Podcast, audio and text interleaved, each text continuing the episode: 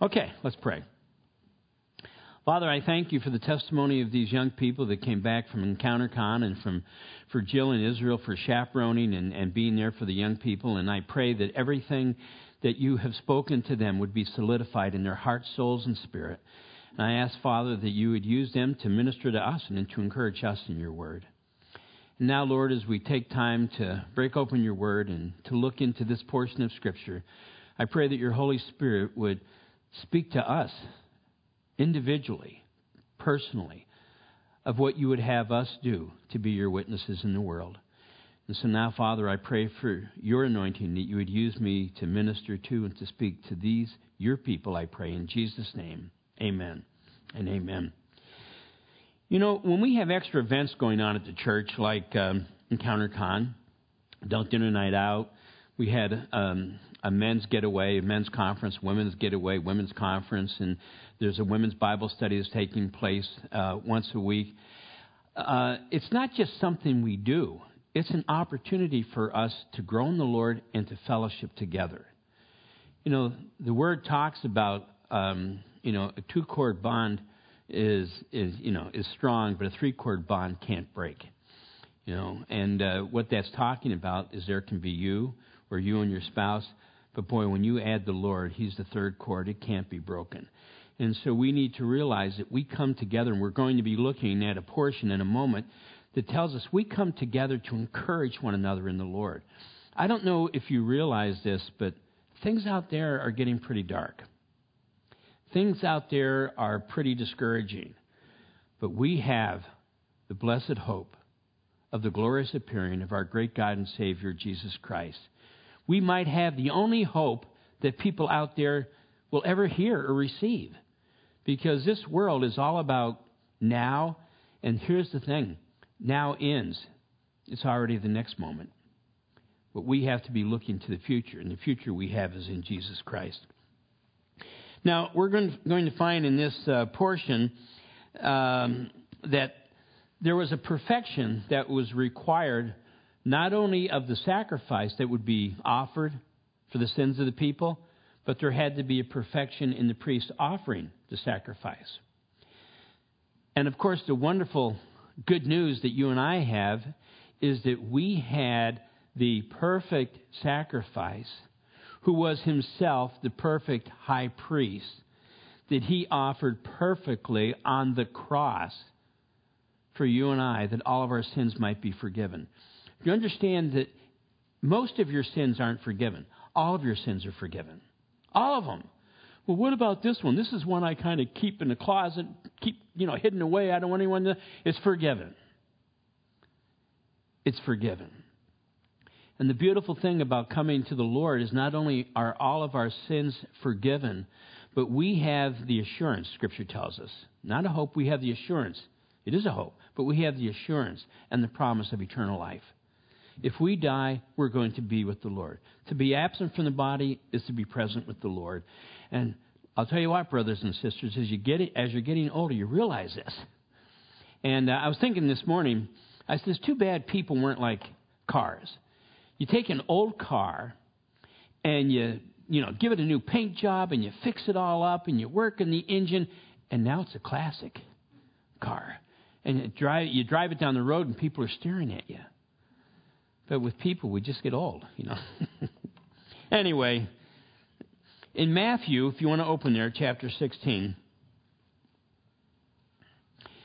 we have to understand that Jesus Christ is our perfect continuous sacrifice because God raised him from the dead.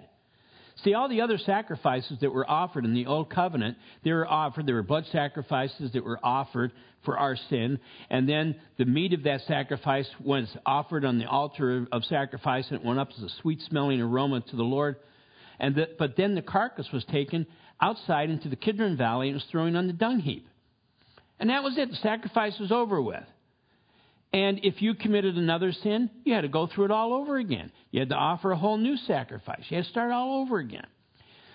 But with Jesus Christ, he rose from the dead, so his sacrifice is continuous. It never ends.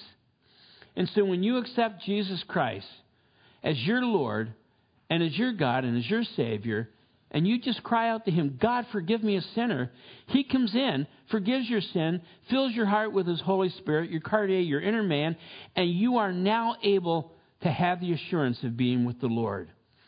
When this body gives out, do you understand that as a believer, when you close your eyes in death, you open them in life instantly? Instantly. What a blessing that is. But in Matthew chapter 16, if you're there, and picking up with verse 24, Matthew 16, 24 through 25. Then Jesus said to his disciples, If anyone desires, notice it's anyone, not some people, if anyone desires to come after me, let him deny himself, take up his cross, and follow me. For whoever desires to save his life will lose it, but whoever loses his life for my sake will find it. And so we have to understand the only way we can come to Jesus Christ is by losing our life. And that's hard for us because we live in probably one of the most self centered, egotistical cultures that ever existed. You know, it's all about me. It's all about how I feel. It's all about what's going on in my life. It's about how I look. It's about who's my friend and who's not my It's all about me. Well, the reality is, it's not about us. It's all about Him. And we have to realize that we just have one purpose, and that is to serve the living God. You know, so many people, when they think of um, Jesus, they probably think that when he walked around, he had flowing hair and you know had these crisp robes. and, You know, just walked on. People were just going, "Oh!" when they looked at him. Do you know what the Bible tells us about Jesus? He had no comeliness or form that people would desire him. Do you know what that means? He wasn't good looking and he wasn't well built. It's pretty amazing because we want to think of Jesus as being perfect in, you know, in, in the physical, manly way. He could blend right into a crowd and no one would even know who he was. But he was the Son of God, born of a woman. He came into the world in the flesh, but he himself was God. Jesus was fully man and fully God. And so when he died, and was glorified and went to sit at the right hand of God the Father, he sits there as our perfect sacrifice. That anyone who calls on the name of the Lord will be saved. Anyone.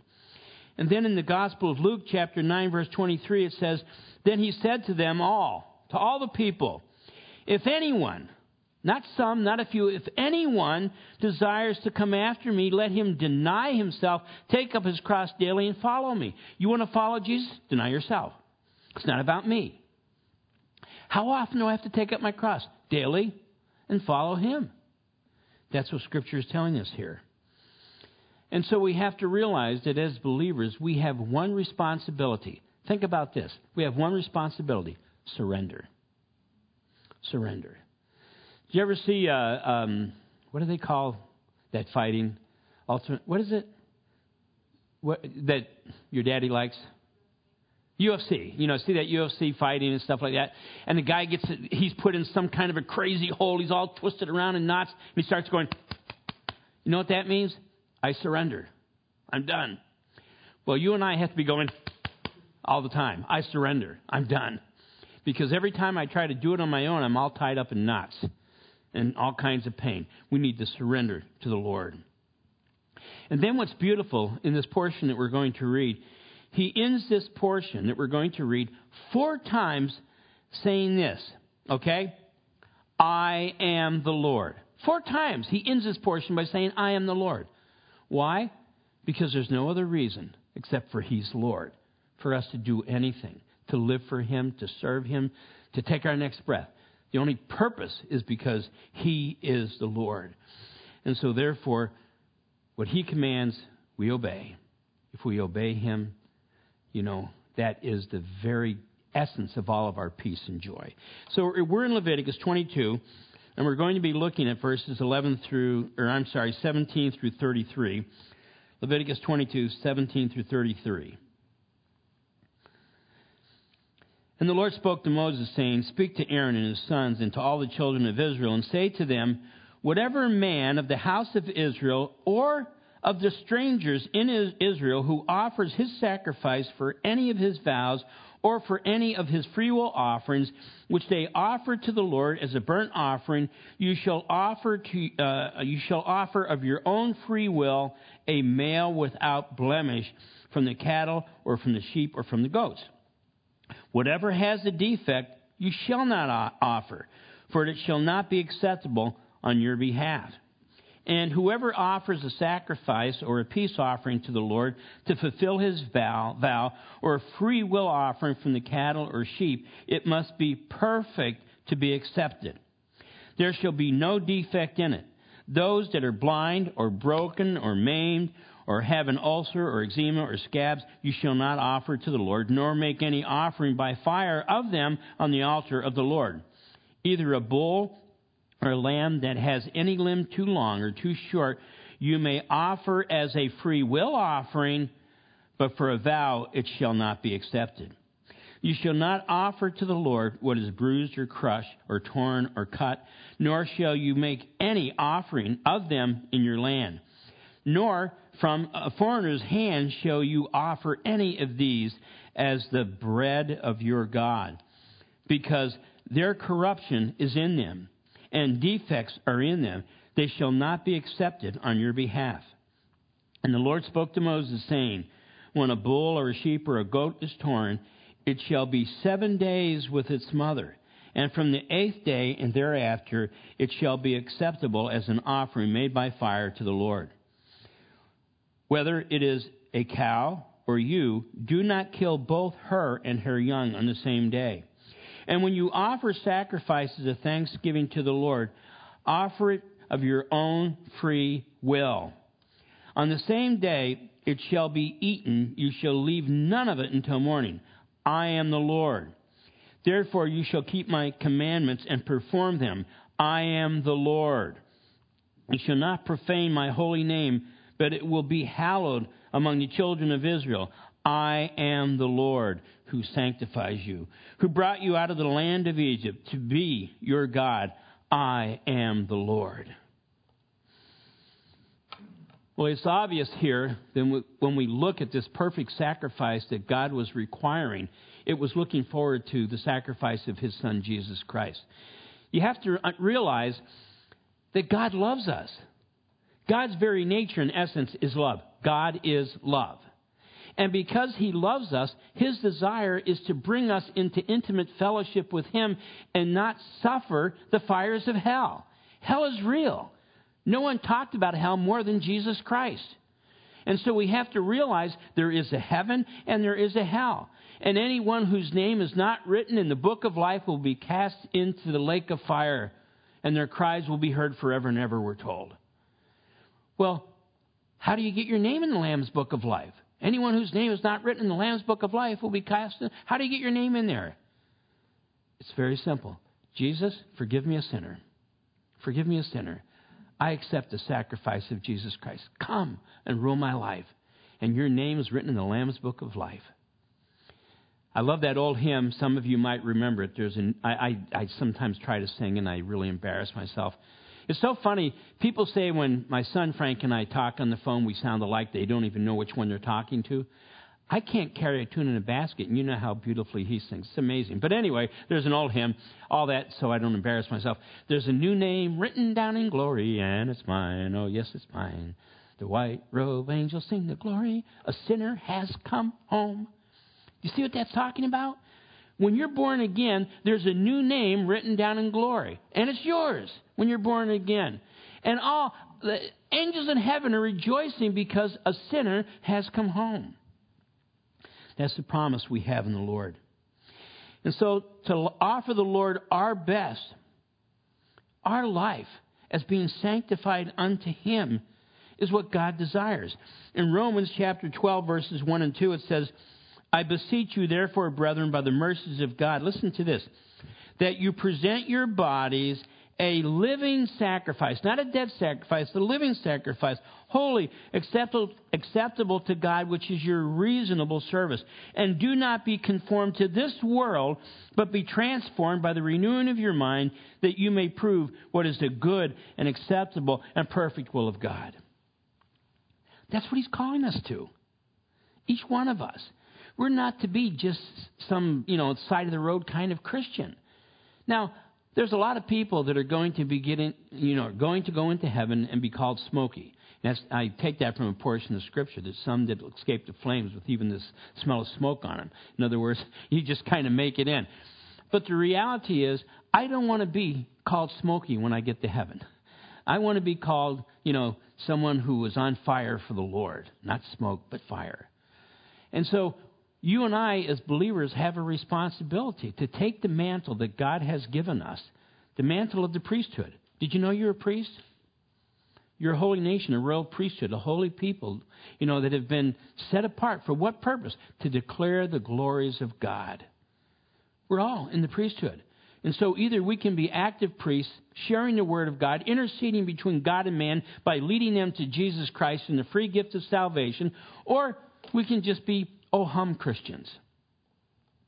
Here's the thing we have to understand it's wonderful when governments have, or like, say, police departments have undercover cops, and then you have, you know, uh, uh, governments, they have these undercover, you know, spies that go into different.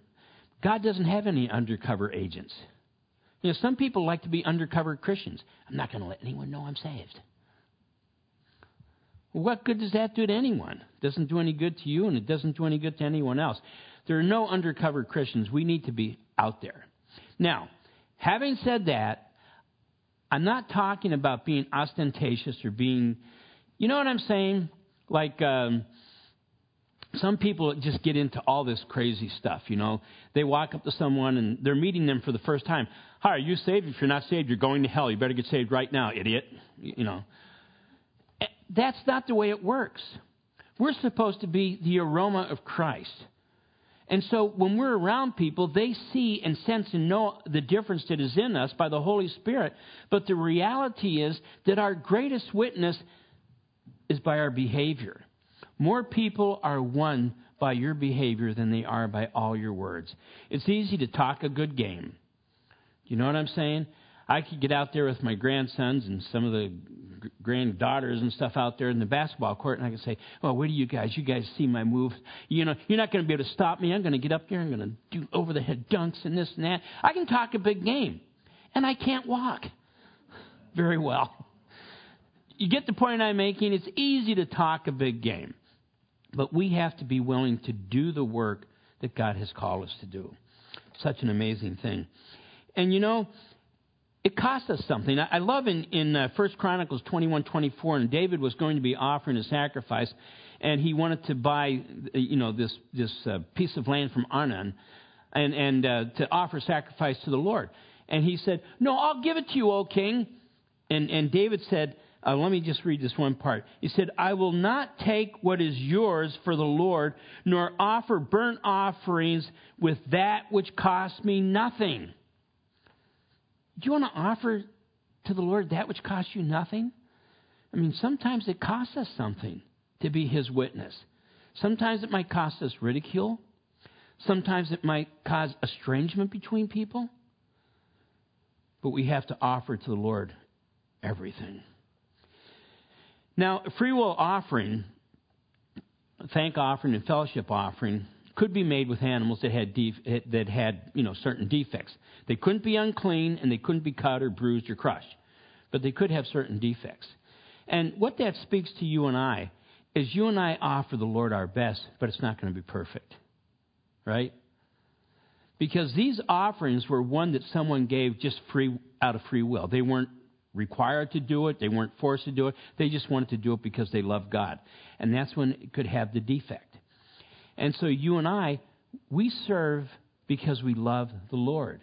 And even though we might have certain defects and maybe our, our sacrifice isn't perfect, the Lord takes it and makes it His. It's just such an unbelievable thing. Now,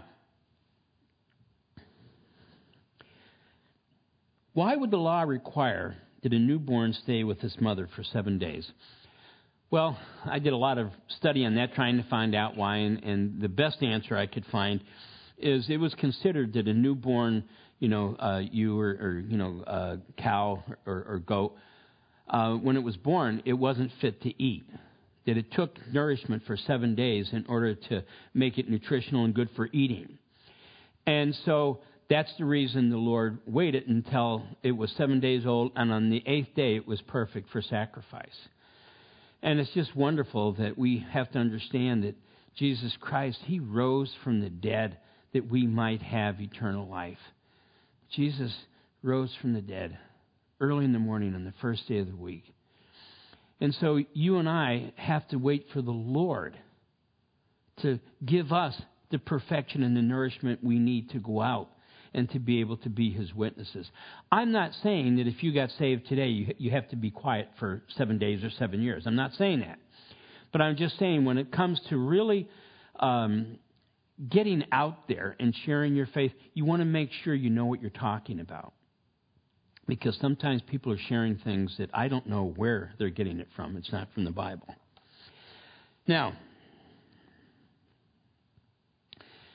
in verse 25, it tells us this is the bread of God.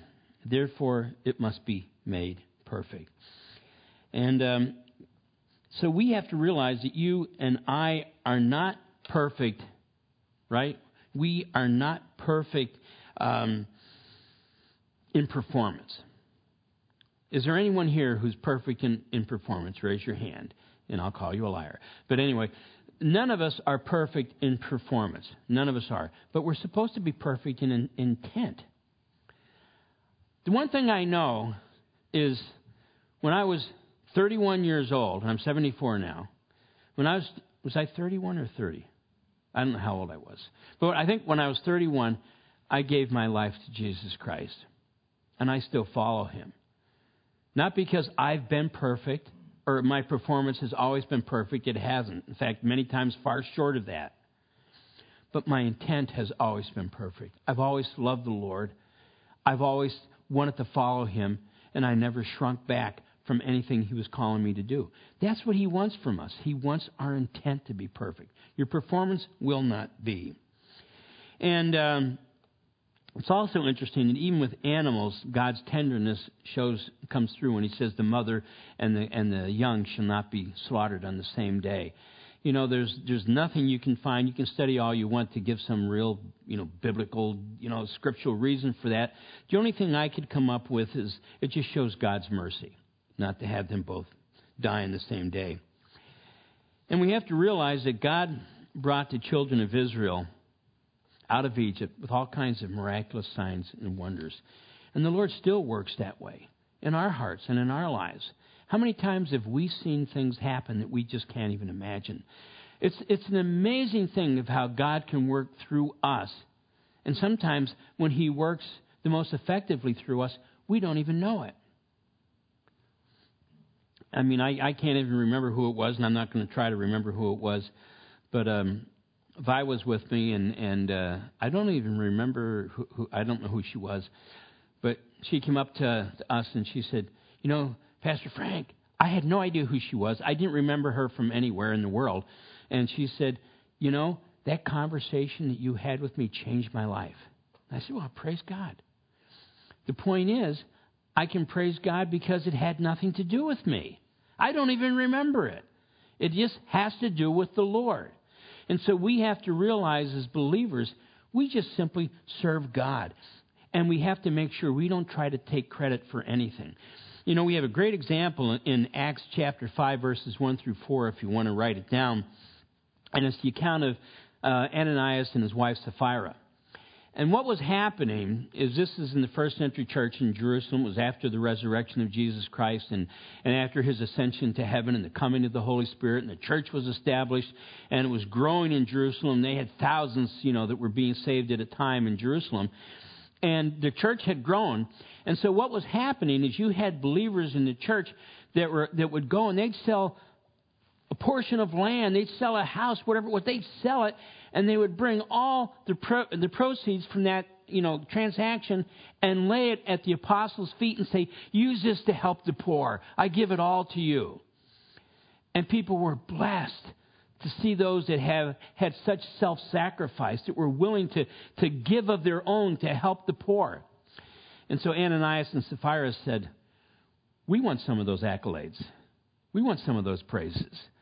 But we're stingy and we don't really want to give it all. So what they did is they went and they sold a, a parcel of land and they brought it to the apostles' feet, but they held some of it back. We're not told how much, probably who could have been three quarters, but they held some of it back. In other words, they sold the parcel of land, put a bunch in their pocket, and then they took the rest of it and laid it at the apostles' feet and said, "Here, we sold this parcel of land, and all the proceeds were given to feed the poor."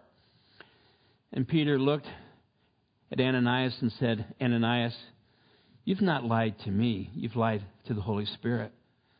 And Ananias fell over dead. And the young men came and carried him out, and later on his wife Sapphira came in. And so Peter said to Sapphira, he said, You know, your husband told us that he sold this parcel of land and he brought in the full proceedings in order to help the poor. Is that really true? And she said, Yes. And he said, the feet of the young men that carried your dead husband out are going to carry you out. And she fell down dead. Well, I'm glad the Lord doesn't work that way all the time because we'd all be dead. But the point is the seriousness of trying to take any of the glory on ourselves. Do you understand? Those that sold their land and gave it all to the feeding of the poor, they weren't doing it so people would look at them and say they were wonderful. They just wanted to love Jesus and to show it by expressing their love to others. And so we have to understand is that our worship has to be freely given to the Lord, holding nothing back. Because it's always about Him. Everything we do should be to honor His name. And so we have to understand that we offer Him our best. And He is the greatest. And He offers back to us His best, which is salvation, which is eternal life. In 1 Peter 1 18 through 19, knowing that you were not redeemed with corruptible things like silver or gold from your aimless conduct received by tradition from your fathers, but, but with the precious blood of Christ as the Lamb without blemish and without spot. Jesus paid it all. All to him we owe. Sin in our life had painted a crimson stain, but he's washed us white as snow. What an amazing thing that the Lord would take a wretch like you and I and make us one of his who saved a wretch like me. You know, and he wrote that song, Amazing Grace. I can't remember his name now. Scriven? No. John Newton. I knew it was John Newton. No. John Newton was a um, he he was a, sailor, captain, and and and he was horrible. The men hated him. In fact, one time he fell overboard and they pulled him in with a harpoon. No, they did. I'm serious. And and eventually he ended up um, getting saved, and it's a long story I won't get into, and he ended up getting saved. And he wrote Amazing Grace, and he said that saved a wretch like me. That wasn't just, you know, him trying to be profound. He was speaking from his heart. God saved a wretch like me. And what did the Apostle Paul call himself? The chief of sinners. Here's the one thing I know is that I'm a sinner saved by grace. I'm a sinner maintained by grace. I'm a sinner that's going to be glorified by grace. It's all grace, grace, grace. And His grace is poured out because of His mercy. His mercy. You know, people, have you ever heard someone say, I just want what I deserve? I say, please don't give me what I deserve. But anyone who's saying, I just want what I deserve, think of the pride of heart and attitude that's coming from. I know what I deserve. I deserve hell. But instead, I have eternal life in Jesus Christ. I have the promise of heaven. What a beautiful promise God has given us. And so when we read portions like this in Leviticus, remember, everything that was written in the past was written for our learning that through constant endurance of the Scripture we might have hope. All the Old Testament was just pointing the way to the new covenant, to the coming of Jesus Christ. The, the Old Testament is perfection, the New Testament is grace and mercy. Because none of us are going to go to heaven because of how good we are. None of us. We're only going to heaven by the grace and mercy of God. Father, we come before you in Jesus' name and we thank you for your grace and mercy. And if there are any here today, Lord, who don't know you, who aren't saved, who aren't born again, I pray that this would be the day of their salvation. Nothing spectacular that they have to do except cry out to you, confessing that they're sinners, and asking you to forgive them and to take over their life. It's that simple, Lord, because your love has to be simple towards us. Otherwise, we wouldn't understand it. And so now, Father, come by your Holy Spirit and minister these words to each one of our hearts that we might walk in all your ways. I pray in Jesus, Yeshua's name. Amen and amen. And God bless you, my friends.